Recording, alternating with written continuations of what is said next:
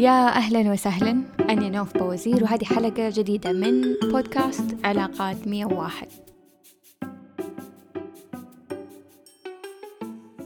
يمكن انتبهتوا في الحلقات في ثيم معين يتكرر. وهو أنه دائما بقول أنه علاقتنا مع أهالينا والمربيين في سنيننا الأولى بتنعكس على أشياء مرة كتير وإحنا كبار وبالغين. فتنعكس على علاقتنا مع الشغل علاقتنا مع زملائنا علاقتنا بأهلنا بأصحابنا وعلاقتنا بشريك الحياة. ويمكن أكتر مكان بنكرر فيه هذه التصرفات المشاعر التجارب اللي عدينا فيها وإحنا أطفال وتظهر وإحنا بالغين بمجرد ما ندخل علاقة جدية مع أحد. بمجرد ما تكون علاقة نتوقع فيها الحب والاهتمام وتعريف الحب والاهتمام حيختلف من كل واحد للتاني على حسب التعريف اللي تكون وإحنا صغار. في دي الحلقة بتكلم عن نظرية مرة مهمة اسمها نظرية التعلق.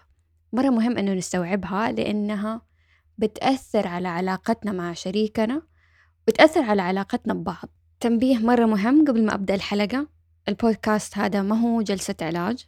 الهدف منه أن نزيد الوعي بالأشياء بس دايما العلاج والحل يحتاج أنه نلجأ للأخصائيين المناسبين ونعمل جلسات.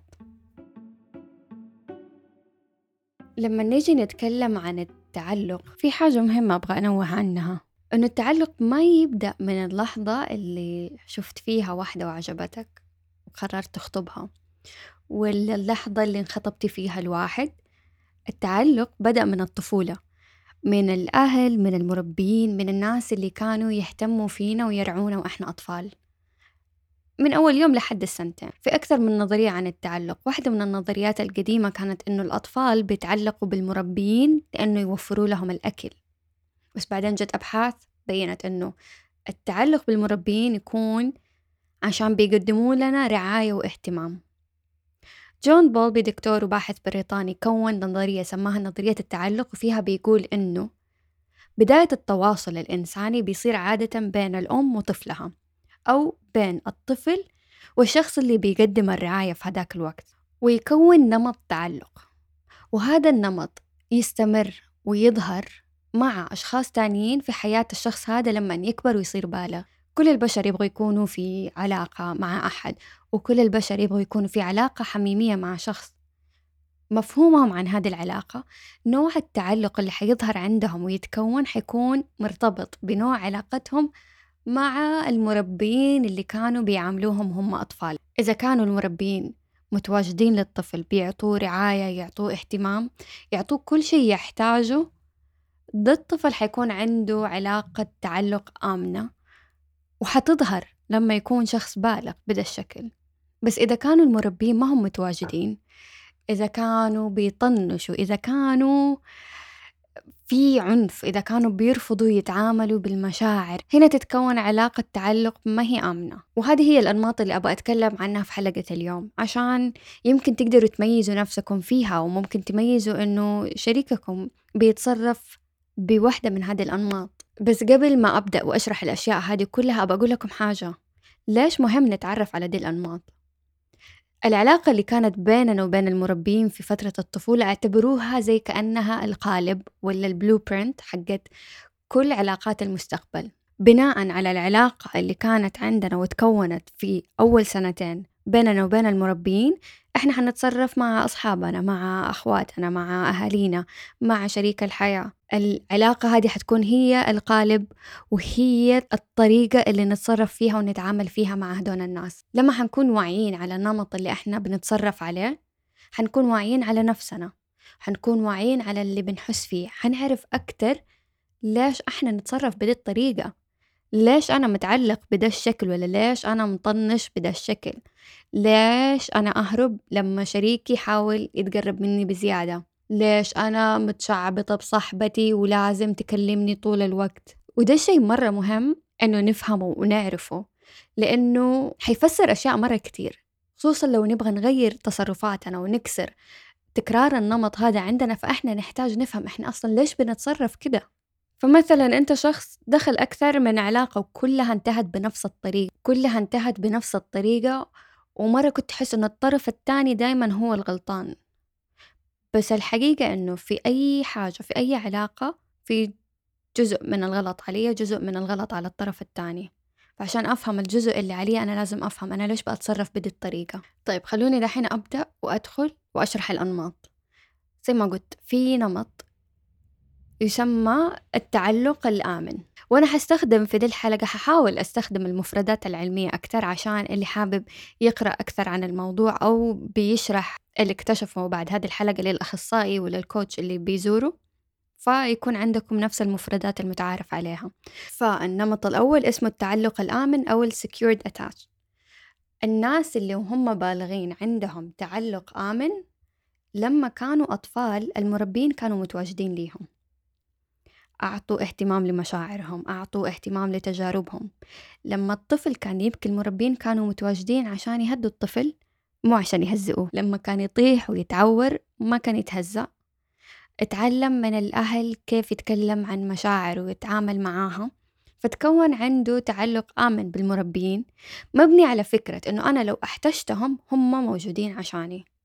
فتكونت عنده فكرة وتعريف الحب والاهتمام وكمان صار عنده إحساس بالأمان. فهو كطفل يقدر يطلع ويكتشف العالم بس أهلي موجودين كدعم ومصدر أمان وأنا متأكدة إنهم حيكونوا متواجدين عشان دحين لما صار بالغ هذا الشخص يكون يعرف يتعامل مع مشاعره يقدر يدخل في علاقة عنده القدرة على الاعتماد على الأشخاص وما يمانع لو الآخرين يعتمدوا عليه عنده إحساس بقيمته وحب لنفسه وعنده إحساس متوازن بين إنه بيعبي كاسته بنفسه ويكون متواجد لنفسه بين إنه كمان يحتاج الناس التانية إنها تكون متواجدة في حياته. يقدر يتكشف ويتكلم عن مشاعره. يقدر يسمع للتاني باهتمام لما يتكلموا عن مشاعرهم. وده النمط ما يخافوا من الارتباط ما يخافوا من إنه يكونوا في علاقة. وبنفس الوقت ما يكونوا متعلقين وما يتشعبطوا بالشخص اللي هم معاه في علاقة. ما عندهم خوف يكونوا لوحدهم. وهم لوحدهم سعيدين وهم مع ناس تانيين أو هم في علاقة سعيدين أكثر. في أبحاث بتقول إنه خمسين في المية من الناس عندهم تعلق آمن بس في أرقام تانية بتقول إنه أربعين في المية من البشر عندهم تعلق آمن. ويمكن هذا النوع من العلاقة وهذا النوع من التعلق هو الهدف اللي الكل يبغى يحاول يوصل له. النمط الثاني هو التعلق الغير آمن وهذا تحته أكثر من نمط. والصراحة التراجم العربية اللي قريتها ما حسيتها كانت أقدر أستخدمها في الشرح. فعشان كده حأعطيها مسميات تانية ولكن أنا هحط كل المصادر هحط كل المقالات تقدروا ترجعوا تقدروا تقرأوا المفردات العلمية أو المسمى العلمي الخاص بكل نمط عشان لما تسووا أبحاثكم. طيب التعلق الغير آمن لي تحته ثلاثة أنماط. النمط الأول هو التعلق اللي فيه قلق وشعبطة. الأشخاص اللي عندهم هذا النمط من التعلق لما كانوا في مرحلة تكوين التعلق هم أطفال احتياجاتهم ما تغطت. أهلهم ما كانوا متواجدين أو ما كانوا يستجيبوا للطفل بشكل سليم. ففي المقابل لما كبر وصار شخص بالغ ده النمط تظهر في حياته بدا الشكل. لما يكون في علاقة دايما عنده قلق وعنده مخاوف وتقريبا هي المحرك الرئيسي لي. عنده شعور إنه هو غير مهم وقيمته لنفسه بالنازل. الثقة بالنفس ممكن تكون برضو نازلة. لما يدخل في علاقة يرمي ويربط قيمته بنفسه على الشريك واعتماديته تكون مرة عالية جدا جدا على هذا الشريك. يبحث عن الاهتمام. ولا تفهموا غلط يعني إحنا كلنا كبشر نبغى اهتمام ولكن الأشخاص اللي في هذا النمط يبغوا اهتمام متواصل. وأي شيء غير كده يمكن يحسسهم بالتهديد ولا أي شيء غير كده ممكن يحسسهم إنه الطرف الثاني ما يحبهم مو متوفر ليهم مطنشهم. عندهم غيرة وطريقة تعاملهم مع مشاعرهم واحتياجاتهم إنه يتشعبطوا بالشخص اللي معاه في علاقة. ولما ما يوصل اللي بيدور عليه بيعصب ويتنرفز وغالبا هذه الطريقة هي اللي بيستخدموها في لفت الانتباه. الحكاية اللي في رأس الأشخاص من هذا النمط هو خوف من إنه أحد يسيبهم. فعشان كده يقوموا يتشعبطوا بزيادة يخافوا أي أحد يتركهم. فلما يكونوا في علاقة دايما يجنوا على نفسهم عشان الآخر يكون سعيد وراضي عليهم عشان ما يسيبهم. ولما الشريك مثلا يزعل ولا يحتاج مساحة فالحكاية اللي في راسهم إنه أوه حيسيبني. هو ما صار يحبني.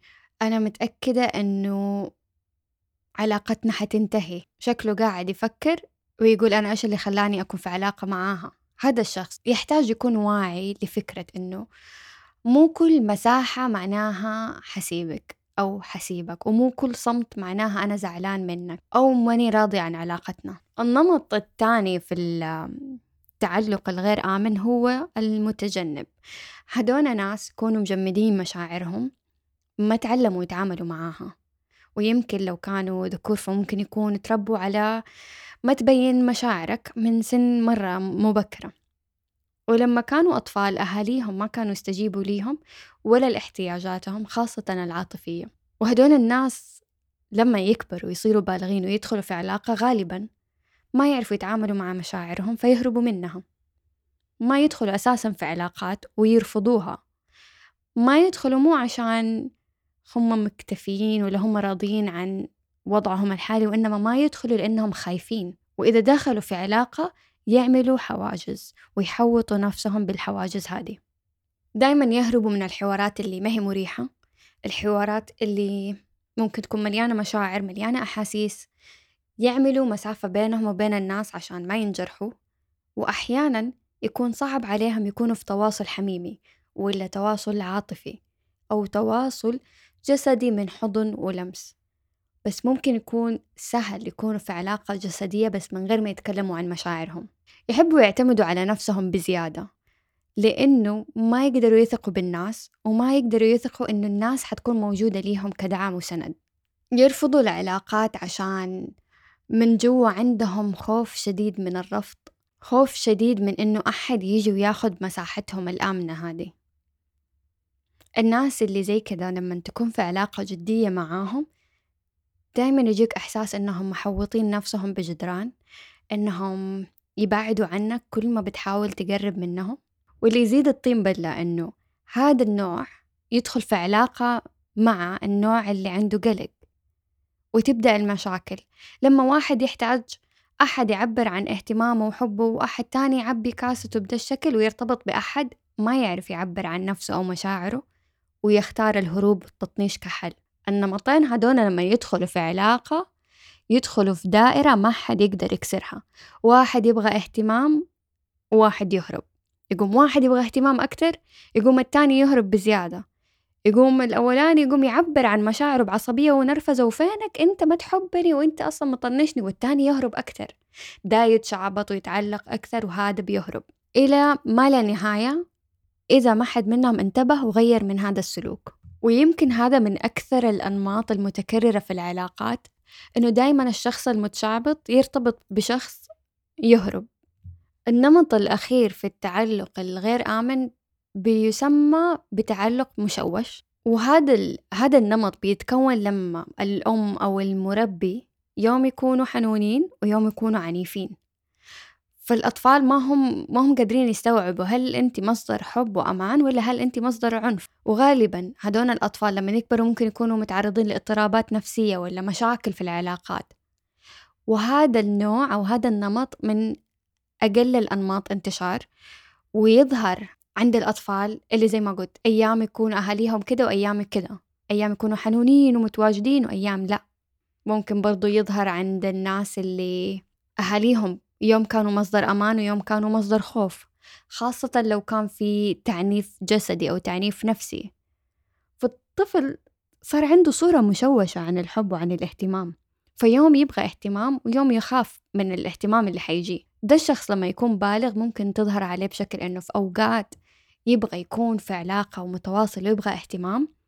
بس أول ما الأمور تصير متعبة عاطفية ولا مكلكعة يقوم يشرد ويهرب. أو يبغى يكون في علاقة بس أول ما تصير العلاقة عميقة يحس بالخطر ويحس إنه يبغى يهرب ويخاف. يهرب من الحميمية ومن التواصل. قيمته لنفسه ممكن ما تكون مرة عالية وممكن يدخل في علاقة ما فيها أمان ويكون فيها تعنيف وما يقدر يطلع منها لأنه هذا المألوف عنده. فيكون هو متعود على هذا النوع من الحب والاهتمام لما كان طفل فشايف إنه هذا الطبيعي أو هذا المألوف. قيمته لنفسه مرة واطية لأنه الحكاية اللي بيقولها لنفسه هو ما في أحد يحبني وأنا شخص مو كويس ولا كانوا أهلي اهتموا فيا. غالبا هذا النمط يدخلوا ويكرروا العلاقة اللي كانوا فيها وهم أطفال من تعنيف ويكرروها وهم كبار فيدخلوا في علاقة مليانة عنف. طيب ليش بأشرح اليوم الأنماط هذه؟ أولا عشان أبين إنه كلنا عندنا كلاكيع كلنا كده مكلكعين وكلها متصلة بطفولتنا. وكلنا لما ندخل علاقة ندور على الشيء المألوف الشيء اللي بيذكرنا بالحب والاهتمام بنفس النمط اللي عشناه وإحنا صغار من غير وعي مننا. فمثلا ممكن تكون جاي من خلفية أنه الأهل كانوا ما هم متواجدين. فلما تكبر حتلاقي نفسك في علاقة الشريك فيها ما هو متواجد. ليش؟ لأنه إحنا من غير وعي بندور على علاقة مألوفة علاقة بتذكرنا بالماضي علاقة بتذكرنا بالشيء اللي متعودين عليه. الشيء المألوف يحسسنا بالأمان حتى لو كان غلط. فممكن شعور التطنيش هذا يكون طبيعي عندي ومتعودة عليه. ولما أكون في علاقة من ذا النوع ما أحس إنه فيها شيء غلط بس بعدين أبغى اهتمام أكتر. ممكن تكون الحكاية كلها إنه أنا جيت من بيت الأب فيه ما كان متواجد. فمن غير وعي حلاقي نفسي ارتبطت بواحد زي أبويا. ما هو متواجد ما هو متوفر. فأقوم أنا علشان أبغى الاهتمام أتشعبط زيادة.